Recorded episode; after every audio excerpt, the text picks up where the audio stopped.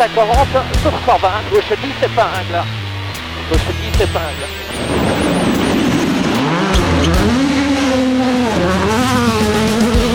Derecha 5 poco rápida, situar, para izquierda 4 rápida, se cierra mucho, para.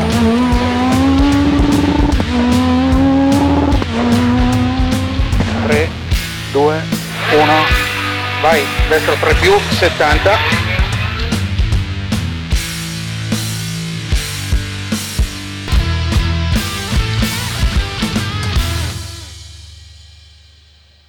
Amici appassionati di rally, ben ritrovati in una nuova puntata di Service Park. Questa settimana vorrei proseguire con le puntate monotematiche e fare un approfondimento su un tema che ritengo piuttosto utile, e cioè come leggere il roadbook o radar. Dico che questo è un tema piuttosto utile perché da appassionati di rally potrebbe capitarvi piuttosto spesso di avere necessità di leggere un radar.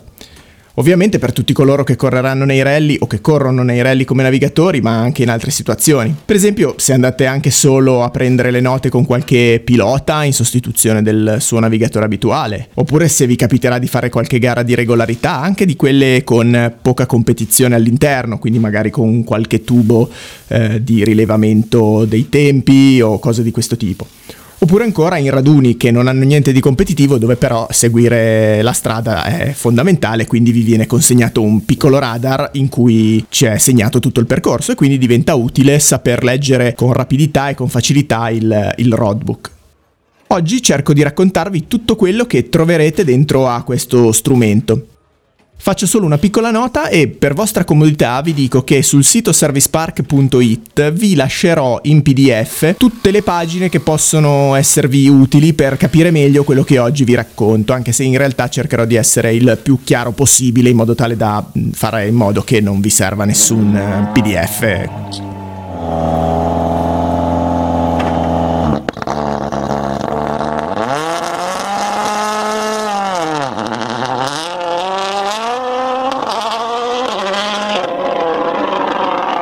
Intanto vediamo che cos'è un radar o un roadbook. Sono la stessa cosa, sono due sinonimi che indicano un libricino solitamente in formato A5, quindi la metà dell'A4, rilegato con una spirale metallica e questo è un dettaglio importante, poi lo vedremo il perché, per cui lo si può tenere anche completamente piegato su se stesso in modo tale da avere sempre un'impugnatura comoda. Cosa c'è dentro a questo libricino? Dentro ci sono tutte le informazioni relative al percorso della manifestazione che andiamo a fare. Ma non solo, ci sono anche un sacco di altre informazioni, diciamo che ci ha condensato dentro tutta la gara in tutti i suoi dettagli. Anche in dettagli eventuali, cioè cose che possono succedere e se succedono puoi andare a consultare in quel punto del libricino come comportarti se appunto succedono degli imprevisti durante lo svolgimento della manifestazione. Innanzitutto noi prendiamo un radar e iniziamo vedendo che è nelle prime pagine inserito il regolamento particolare di gara. Che cos'è il regolamento particolare di gara? Ora non voglio dilungarmi troppo sui dettagli dell'RPG, però in realtà è il regolamento che vige all'interno di quella precisa competizione. A livello nazionale ci sono dei regolamenti che tutti gli organizzatori devono rispettare e poi ogni singola gara ha un suo regolamento particolare in cui vengono dettagliati alcuni eh, aspetti relativi solo a quella manifestazione. Facciamo un esempio anche solo banalmente, i numeri di telefono della direzione gara, i numeri di telefono e il nome e il numero di tessera del responsabile dell'addetto alle relazioni con i concorrenti, piuttosto che tanti altri dettagli come gli orari di svolgimento, i luoghi dove si svolgono i vari momenti della gara, come il palco di partenza, piuttosto che il riordino, piuttosto che il palco d'arrivo, o dove sono ubicati la direzione gara, l'albo ufficiale di gara e tutte queste cose qua. Tra l'altro se in quella gara sono previste delle cose particolari che vanno in deroga ai regolamenti nazionali, lo trovate nel regolamento particolare di gara. Faccio un breve esempio. In una gara di campionato italiano alcuni anni fa era previsto che le macchine montassero i paraspruzzi di quelli di plastica dietro le ruote anche alle ruote posteriori. Era una particolarità perché in realtà nei regolamenti nazionali non c'era scritto, però in quella gara era previsto. Allora è chiaro che ogni partecipante, dovendo leggersi il regolamento particolare di gara, doveva andare ad aggiungere alla propria vettura il paraspruzzi anche alle ruote posteriori per rispettare il regolamento particolare di gara. Dopodiché, sfogliando alcune pagine, troviamo la raccolta dei simboli di quel roadbook. Sostanzialmente il roadbook, essendo fatto di tanti simboli, in una pagina vengono condensati tutti i simboli utilizzati all'interno di quel roadbook in modo tale che il concorrente che va a leggere il roadbook non abbia dubbi sull'interpretazione di un determinato simbolo. Siccome poi da gara a gara l'organizzatore può scegliere di utilizzare un simbolo piuttosto che un altro, per esempio facciamo l'esempio di una strettoia, possono essere il simbolo del maggiore e il minore uno contrapposto all'altro oppure un piccolo disegnino che indichi proprio una strettoia. Io però che sono concorrente non devo avere dubbi nell'interpretare quel tipo di simbolo, oppure l'utilizzo di una linea tratteggiata per indicare una strada sterrata, oppure per indicare una strada asfaltata, ma che è secondaria e che quindi non devo considerare. È una differenza che io però devo capire con precisione quando vado a sfogliare il radar. Quindi è chiaro che mi serve una leggenda per capire quali sono i simboli utilizzati all'interno del roadbook.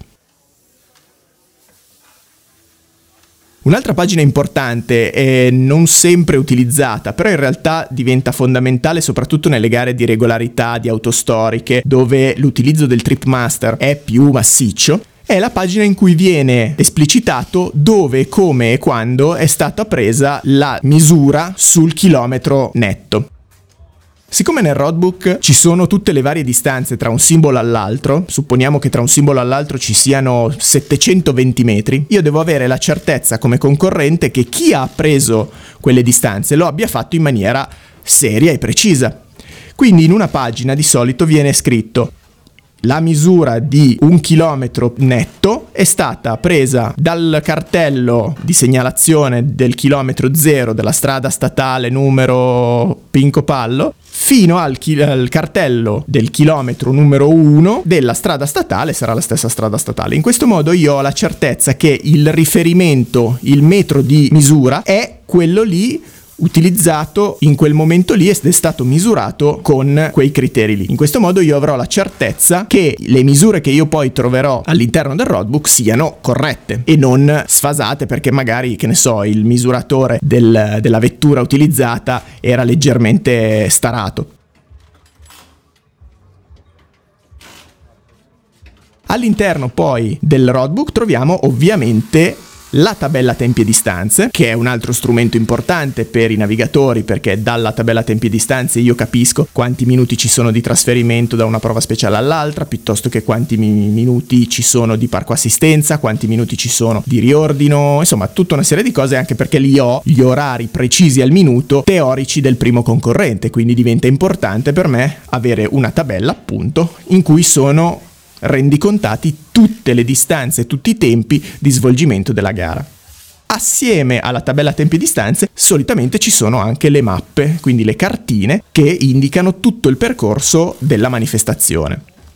Le cartine del percorso possono essere o tutte nella stessa sequenza di pagine oppure suddivise per tappa, per cui ho la cartina della prima tappa all'inizio del, del roadbook vero e proprio della prima tappa e poi ad un certo punto le mappe della seconda tappa con poi le indicazioni stradali della seconda tappa.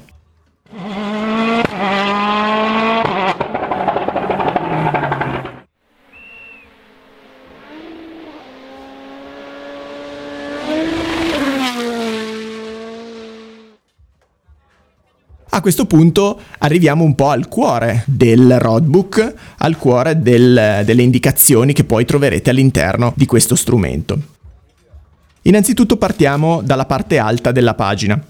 Nella parte alta della pagina sono indicati il numero di settore e poi vedremo che cos'è il settore, il controllo orario di partenza e il controllo orario di fine, quindi l'inizio e la fine di quel settore. Poi troverete l'indicazione della media oraria e l'indicazione del tempo da impiegare in quel determinato trasferimento. ed infine troverete i chilometri di distanza tra il punto di inizio e il punto di fine di quel trasferimento. Ora balza abbastanza all'occhio che se io suddivido i chilometri che ci sono di distanza tra un controllo orario e l'altro per il tempo che l'organizzatore ha deciso di impostare per quel trasferimento, ne viene fuori una media oraria.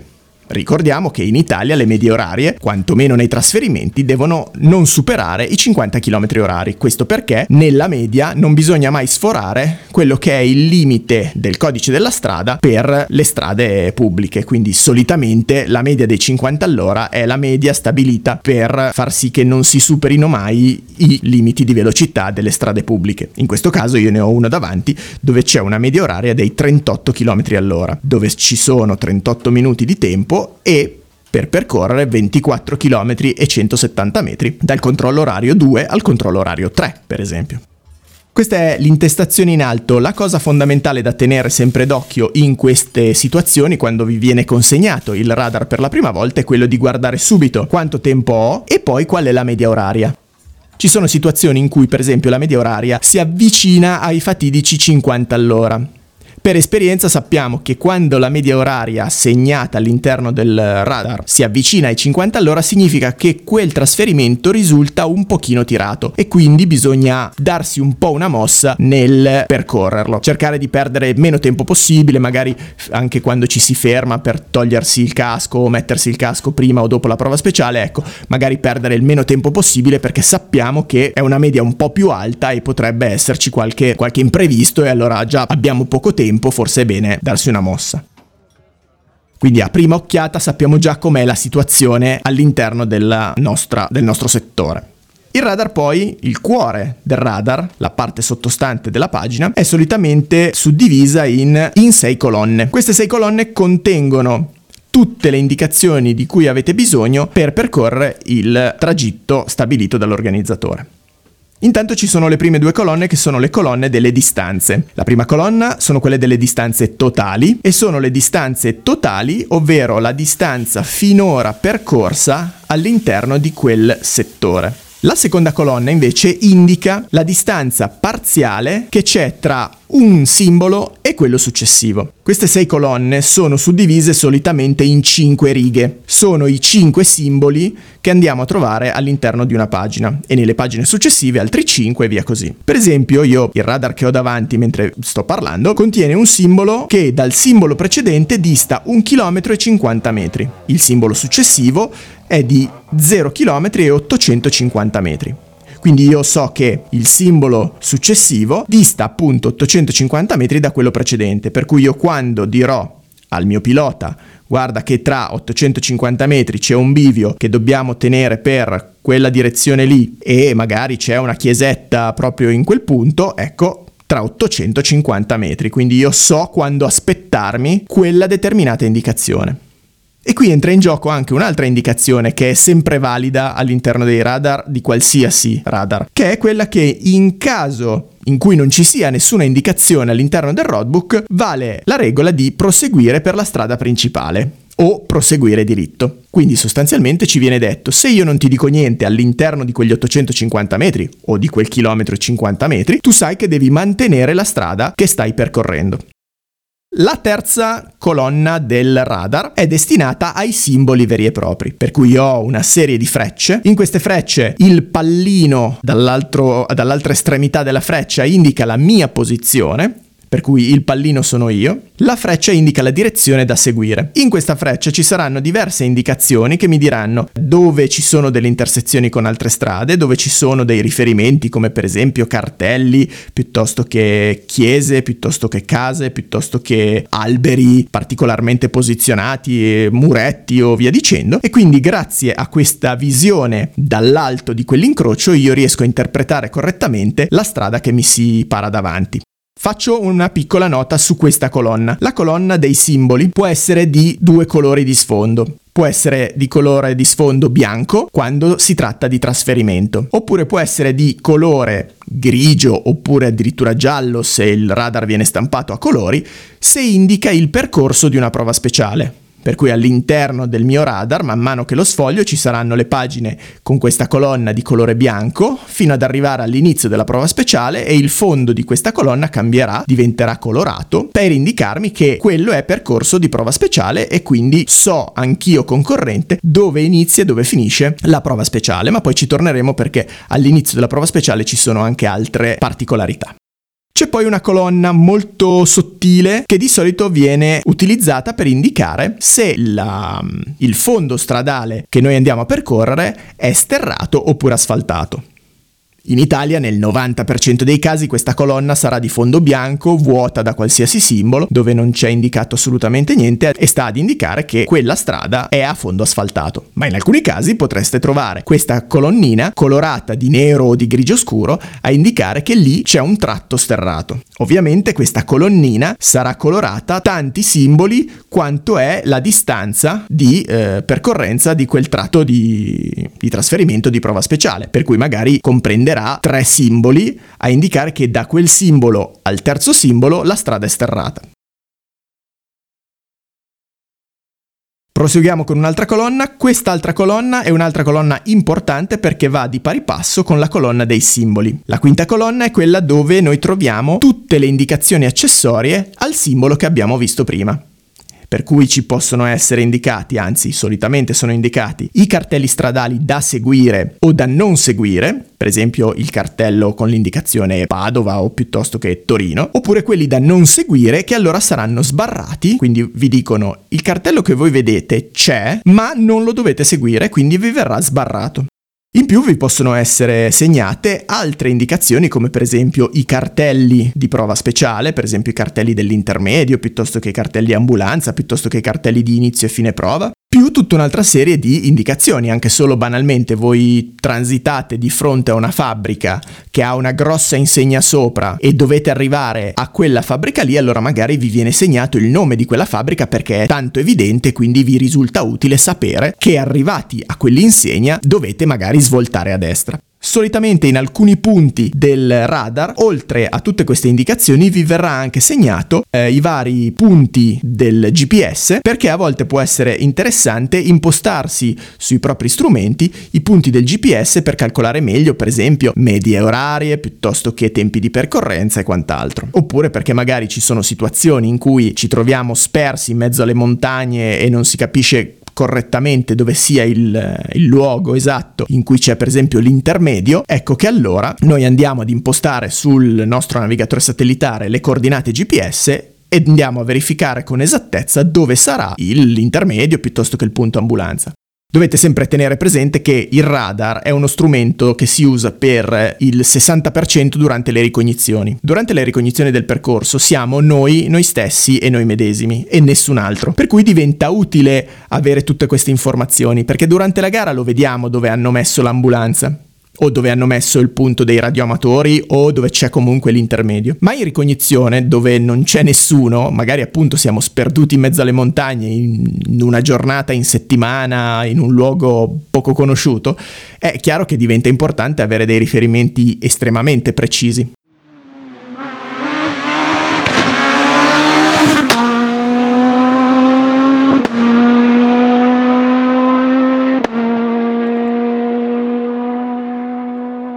L'ultima colonna che andiamo ad analizzare è quella delle distanze regressive, ovvero una colonna in cui per ogni simbolo è stato segnato quali sono le distanze ancora da percorrere per arrivare al controllo orario successivo. Ora, questa serie di distanze che possono all'inizio un po' confondere, in realtà sono abbastanza semplici da intuire. Se noi vediamo, ogni simbolo ha una distanza dal simbolo precedente. È evidente che se noi andiamo a sottrarre dalla distanza totale regressiva la misura della distanza parziale dal simbolo successivo, abbiamo il risultato del simbolo successivo sulla distanza totale regressiva cioè sostanzialmente da un totale, che erano i nostri 24 km e 170 metri, in questo esempio, andiamo a togliere prima un km 30, poi un km 50, poi al simbolo dopo 850 metri, poi al simbolo dopo 2 km e 380 metri e sottraendo, sottraendo, sottraendo, ovviamente ci avviciniamo sempre di più al controllo orario successivo e però abbiamo una colonna che ci indica con precisione quanti chilometri ancora abbiamo da percorrere per arrivare al controllo orario.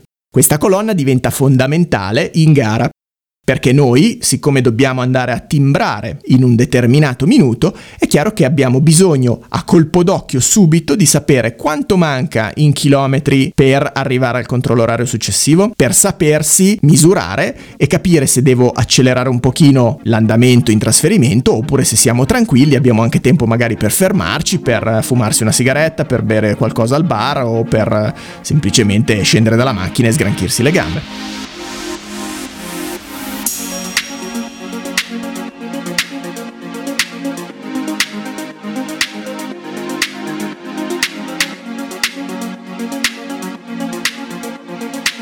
Questo è un pochino il cuore del radar. Vediamo giusto un paio di particolarità. Possono capitarvi dei simboli che non sono divisi per riga, o meglio, due simboli che non hanno la riga che li divide da quello sopra a quello sotto. Questo succede nel momento in cui ci sono dei simboli estremamente vicini uno dall'altro magari meno di 50 metri, 30 metri, 20 metri. Ci sono delle situazioni sulla strada dove devi dare una doppia indicazione velocissimo. Allora, di solito, chi stila il radar dice ok, qui non mettiamo la riga divisoria, in modo da far capire al concorrente subito che lì ci sono due incroci uno attaccato all'altro o comunque due indicazioni da dare velocissime, una attaccata all'altra in modo tale che il concorrente riesca a non perdersi, perché se io dico ok, tra un chilometro e 50 metri c'è quell'incrocio lì, poi aspetto di arrivare a quell'incrocio e poi con tutta calma gli dico ah, dopo 20 metri da quell'incrocio là c'era un altro incrocio, eh però ormai io quel secondo incrocio l'ho già passato perché 20 metri in macchina li faccio in mezzo secondo, quindi devo essere preparato nel dire no guarda che sono due simboli attaccati. Così come a volte in fondo alla pagina, quando bisogna andare nell'altra pagina, nella pagina successiva, vi viene detto in fondo quick. Cioè vi viene scritto guarda che qui devi andare velocemente nella pagina successiva perché le distanze tra un simbolo e l'altro sono molto brevi e quindi devi andare subito a vedere cosa c'è nella pagina successiva. Altra piccola particolarità, nella parte del percorso indicata con il fondo di colore un po' più grigio, cioè quello della prova speciale, il numero dei simboli viene esplicitato in basso a sinistra. Questo perché il numero di simboli all'interno di una prova speciale seguono una, una numerazione a parte, che vi può essere utile perché quel punto voi potete dire il simbolo numero 8 della prova speciale 5 identifica subito un luogo ben preciso, mentre invece se io ti dovessi dire del controllo orario da 2 a 3 il simbolo numero 35 diventa già un po' più complicato. Inoltre trovate anche all'interno della prova speciale un conteggio chilometrico a ritroso, quindi come il discorso di prima delle distanze totali regressive solo della prova speciale, in modo tale che all'interno della prova speciale, mentre fate le ricognizioni, abbiate subito a colpo d'occhio quanto manca a fine della prova speciale. Questo vi può tornare utile anche poi in gara se questo dato ve lo segnate anche sul quaderno delle note perché subito a colpo d'occhio potete capire quanto manca a fine prova speciale e prendere delle decisioni importanti che possono essere quelle di cambiamo una gomma bucata adesso oppure arriviamo a fine prova speciale. Oppure abbiamo un problema meccanico di qualsiasi tipo riusciamo ad arrivare a fine prova speciale? Sì no. E quindi con quel dato lo potete decidere al volo. Dicevamo prima dell'inizio della prova speciale che contiene dei documenti appositi e quindi andiamo a vedere. Innanzitutto, all'inizio della, della, prova speciale, di tutte le prove speciali, troveremo sempre la cartina della prova speciale, quindi una cartina un po' più dettagliata dove c'è in particolare il percorso della prova speciale e quindi dove potete notare anche una serie di altri dettagli dati dal fatto che la mappa è più zoomata. E poi troverete anche le fotografie di inizio e fine prova suddivise per una foto per il controllo orario, una foto per lo start della PS, una foto per il fine PS e una foto per lo stop della prova speciale. Brevemente, che differenza c'è tra queste quattro fotografie? In una è segnato il punto esatto in cui verranno posizionati i cronometristi al controllo orario. Nella seconda foto, quella di Start PS, dove è posizionato il semaforo in cui c'è il via della prova speciale, quindi dove ci sono altri cronometristi. Di solito questi due punti distano non più di 200 metri, a volte anche meno. Mentre la fotografia di fine PS è quella dove viene posizionata la fotocellula, dove viene misurato il vostro tempo, E poi la foto di Stop PS è la fotografia dove verranno posizionati i cronometristi con il tavolino dove vi verrà consegnato, dove vi verrà anzi timbrata la tabella di marcia in cui verrà segnato il tempo che ci avete impiegato a fare quella prova speciale. In questo caso di solito il punto in cui viene messo la fotocellula, quindi il fine PS, e il punto in cui verranno messi i cronometristi, quindi lo stop PS dove c'è il tavolino, di solito distano circa 300 metri, questo per dare modo di rallentare alle vetture che hanno tagliato il punto dove c'è la fotocellula a gran velocità per poi rallentare dolcemente fino ad arrivare appunto al tavolino.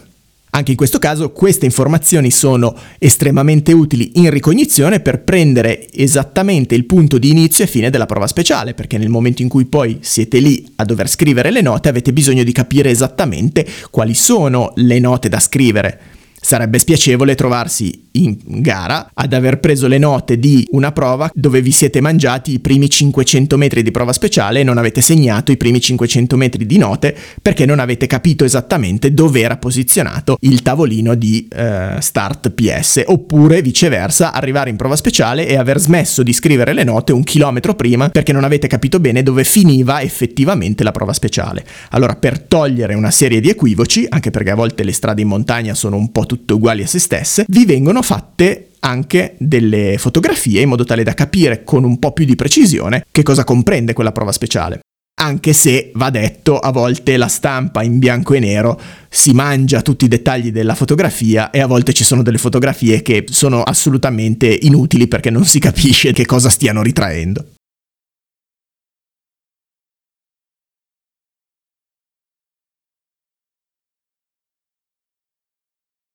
Sempre con lo stesso meccanismo della prova speciale, dei trasferimenti e di tutti i dettagli di cui abbiamo appena parlato, nel radar vi verrà indicato, oppure con un piccolo roadbook a parte, il percorso dello shakedown. Lo shakedown lo abbiamo già nominato, è quel pezzo di prova speciale che viene allestito prima della gara per poter testare le auto in gara in assetto da gara con tutti i crismi di una prova speciale, quindi per dare la possibilità ai concorrenti di prendere un'ultima confidenza con la vettura prima della gara. Ecco, anche lo shakedown ha un suo percorso, di solito un anello di pochi chilometri, che però deve essere ben specificato all'interno di un radar o a parte, come dicevamo, oppure all'interno del radar principale e quindi ci sarà una sezione dedicata allo shakedown. Anche in quel caso ci sarà il discorso dell'inizio prova speciale, di tutto quanto, perché anche in quel caso dovrete nelle ricognizioni andare a prendere le note, anche se è un tratto abbastanza breve, ma insomma eh, bisognerà prendere le note anche di quel pezzettino di, di prova speciale. Acaba rápidamente menos de tierra. Rush. Para derecha rápida menos se abre. Hielo. Uno, derecha rápida menos menos, para izquierda rápida menos, para derecha rápida, para rasante izquierda rápida más, para derecha rápida menos acaba rasante, acaba rápida menos menos se para izquierda rápida menos menos, para rasante derecha rápida menos. All'interno del roadbook di solito sono anche segnati alcuni luoghi. Facciamo un esempio, il parco assistenza. Il parco assistenza solitamente nelle gare di rally è un grande piazzale. All'interno di questo piazzale, oppure a volte dei parcheggi di centri commerciali o situazioni simili, a volte non è sempre chiarissimo il punto di ingresso del parco assistenza e il punto di uscita del parco assistenza, che sono due punti in cui ci sono i tavolini dei cronometristi. Allora, per meglio spiegare la situazione che andiamo a trovare in gara, di solito vengono messe delle cartine o delle piantine in cui vediamo dall'alto la disposizione dei vari punti di ingresso, di fine, qual è l'area destinata ai furgoni dell'assistenza o quale invece è area destinata per esempio al riordino. A volte si trova il riordino nello stesso punto, nella stessa area del parco assistenza. Semplicemente c'è un controllo orario e fisicamente di solito c'è un, una bandella di quelle di plastica a dividere le due aree, però per capire meglio come è suddiviso magari questo enorme parcheggio, ecco, la piantina che noi andiamo a trovare nel radar diventa fondamentale anche perché diventa fondamentale capire dove piazzare poi i propri furgoni assistenza. Quindi ecco che il guardare dall'alto quell'area diventa importante. Nel radar troviamo anche questa, questa cosa. Destra piena, in sinistra 90, molto stretta. Subito a sinistra media, meno stretta dopo. In destra 90, molto stretta sul corso. Subito stai a sinistra, per sinistra 90, molto stretta dopo, strettoia. subito a destra piena, subito sul dorso vai a sinistra, per sinistra 90, molto stretta, subito a destra media, in sinistra, subito a sinistra 90, molto Tra i percorsi che noi andiamo a trovare nel radar ci sono anche i percorsi che vanno prima e dopo la gara. Facciamo un esempio. Dalla zona di deposito dei carrelli, dove si presume, dove l'organizzatore presume che tu ti trovi prima del palco di partenza, il tragitto per arrivare fino al palco di partenza. Ecco che l'organizzatore dice io presumo che tu prima della gara ti trovi in quel parcheggio lì perché hai scaricato il carrello, perché è vicino alle verifiche che abbiamo fatto la mattina precedente, quindi ti spiego la strada per arrivare fino al palco di partenza. E quindi è segnato, così come tutto il resto del radar con i simboli che abbiamo visto prima, anche il percorso di quel tipo. Così come potrebbe essere segnato, anzi di solito lo è segnato, il percorso dal palco d'arrivo fino alle verifiche tecniche post gara. Magari sul discorso verifiche tecniche post gara mi piacerebbe approfondirlo un po' di più, magari lo faremo. Voi dovete solamente sapere che alcuni concorrenti d'ufficio oppure a seconda che siano stati reclamati da altri concorrenti devono fare delle verifiche tecniche dopo la gara per verificare che le prestazioni che hanno dimostrato in gara siano corrispondenti ai regolamenti tecnici applicati alle loro vetture. A questo punto io devo conoscere, io concorrente devo conoscere il tragitto che mi separa dal palco di arrivo all'officina che l'organizzatore ha dedicato a quell'attività. E quindi anche lì, dal palco d'arrivo, ci sarà poi un percorso che mi porterà all'officina dedicata alle verifiche tecniche post gara.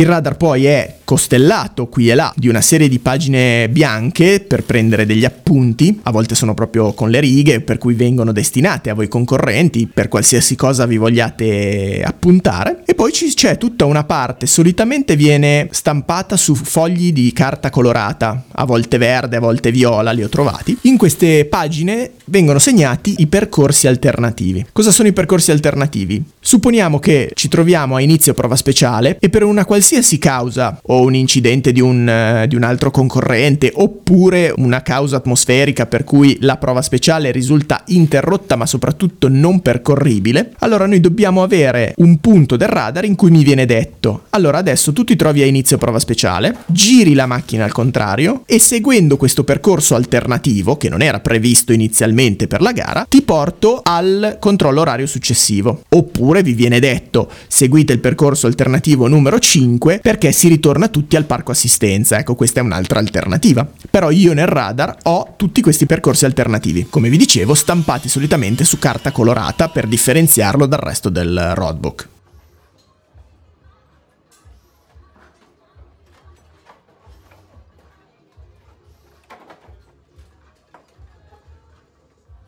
Arriviamo quasi alla fine del nostro viaggio all'interno di un roadbook. Troviamo ancora una sezione verso la fine di solito con alcuni moduli che possono essere strappati e compilati. Per esempio il modulo in caso di incidente, eh, in teoria bisognerebbe in caso di incidente di un concorrente che non siamo noi, quando io in prova speciale vedo un altro concorrente, dovrei prendere questo modulo compilarlo dicendo sulla speciale numero tot al chilometro numero x ho visto il concorrente numero 51 fermo che, che non aveva bisogno di aiuto e consegnarlo al tavolino di fine prova speciale. E quindi io alla fine del roadbook trovo questo modulo, così come posso trovare il modulo per fare un reclamo, visto come dicevamo prima che a fine gara ci sono delle verifiche tecniche post gara, se io non ho la certezza che il mio avversario abbia la macchina pulita, quindi in ordine, eh, che, che non rispetta i regolamenti tecnici, io posso dire ok, io compilo questo modulo, vado dai commissari tecnici e dico io voglio sporgere reclamo verso quel concorrente. Poi il mondo dei reclami è grande e ci sono tanti aspetti anche contraddittori l'uno all'altro che magari esploreremo un po' più da vicino. Però all'interno del roadbook trovate anche il modulo per sporgere reclamo, così come il modulo di delega, per esempio, per delegare un tuo collaboratore alle verifiche tecniche, perché chiaramente se non siete voi a preparare la vostra macchina, potrebbe anche succedere che voi deleghiate il vostro preparatore dicendo io dal punto di vista tecnico delego te perché sei tu che tecnicamente ci metti le mani sopra in officina e quindi do a te la delega per occuparti di questo aspetto.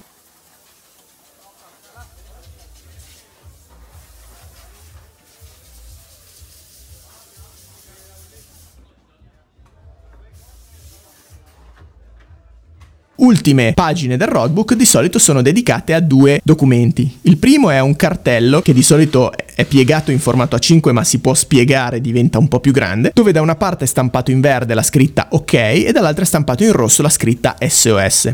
Cosa serve questo documento? Serve per dire ho fatto un incidente, espongo il cartello ok ai 3-5 concorrenti che passano dopo di me per segnalare sì, sono uscito di strada ma sto bene, non ho bisogno di nessun soccorso. Oppure viceversa, se per esempio il nostro pilota o il nostro navigatore ha bisogno di soccorso medico, allora si espone ai 3-5 concorrenti successivi a me il cartello rosso SOS e questo dovrebbe far scattare tutto un meccanismo di soccorso soccorso che in pochi minuti farà sì che un'ambulanza sarà presente do- nel luogo dove avete avuto questo incidente. Collegato a questo documento c'è ancora un cartello giallo, sempre piegato in formato A5 ma che poi si spiega e diventa un po' più grande, in cui va incollato il numero di gara perché chiaramente la macchina dopo un incidente potrebbe non essere facile capire che numero è quella macchina e quindi chi espone il cartello per esempio di ok espone contemporaneamente anche il cartello con il numero di gara dicendo ok il numero 51 è uscito di strada e non ha bisogno di nessun tipo di soccorso medico quindi ok. Oppure differentemente il numero 51 ha esposto il cartello SOS andiamo a far dargli del soccorso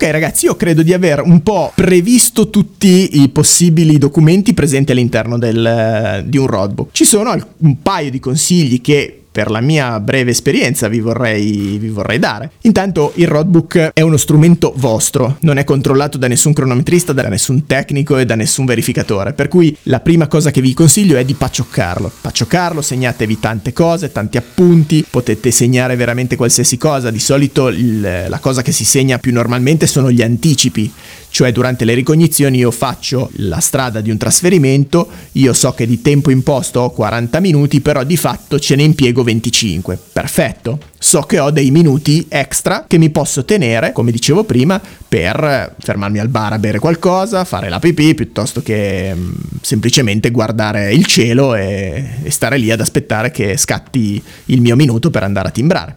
Ecco però questi minuti di anticipo ve li potete segnare, così come vi potete segnare delle indicazioni aggiuntive, per esempio l'organizzatore non ha segnato che in quell'incrocio lì oltre al cartello di stop c'è anche una casa di un colore infame che però vedete immediatamente, ecco magari io mi segno casa verde pallina da tennis, ecco allora so che quando arrivo lì e vedo quella casa lì non ho neanche dubbi perché devo girare a sinistra.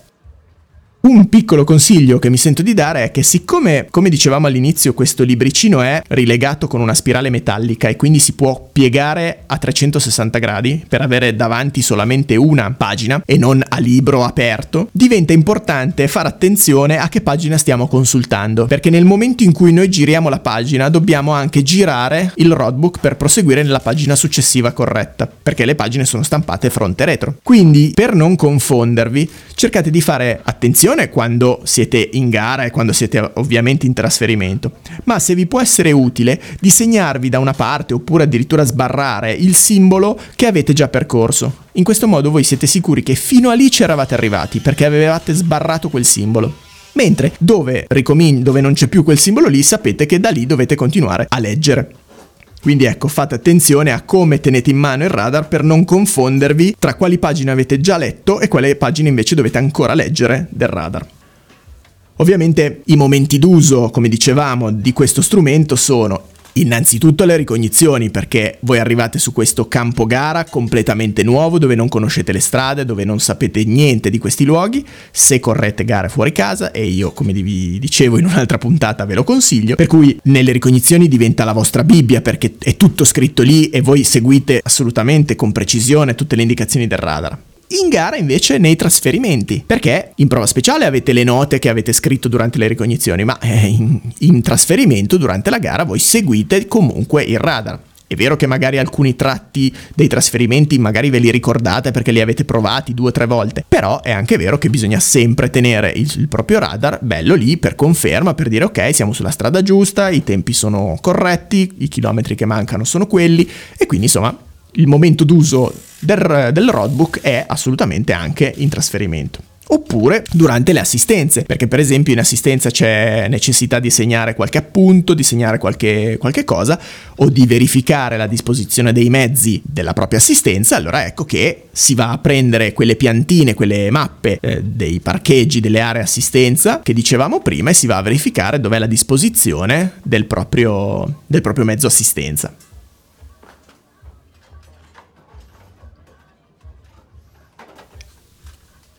Amici appassionati, arrivati a questo punto io credo di aver detto un po' tutto quello che riguarda il mondo del radar o del roadbook. È ovvio che i roadbook, come dicevamo all'inizio, possono esservi utili in tante situazioni, addirittura stavo pensando si è appena conclusa la, la Dakar, ecco alla Dakar ci sono dei roadbook estremamente più complessi di quelli che io vi ho illustrato, ma lo schema di base è il medesimo. E quindi io spero di avervi fatto cosa gradita nell'illustrare questo fondamentale strumento del, dell'automobilismo automobilismo sportivo.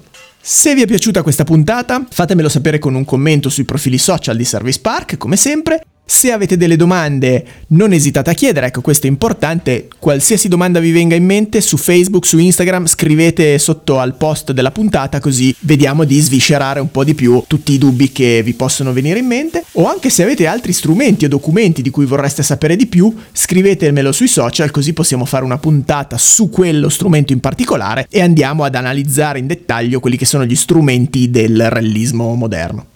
Ultima cortesia che vi chiedo, ricordatevi di iscrivervi alla newsletter così le nuove puntate vi arrivano direttamente nella casella di posta, ma soprattutto troverete scritto nella newsletter anche il titolo dell'argomento della settimana successiva e quindi potrebbe esservi interessante sapere in anteprima quale sarà l'argomento della settimana.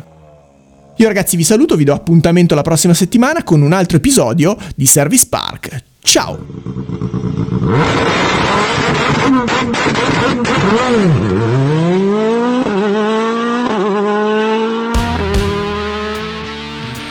gauche 140 sur 120, gauche 10 épingle.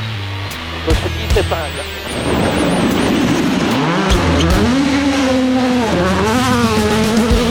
Derecha 5 poco rápida, situar, para izquierda 4 rápida, se cierra mucho, para.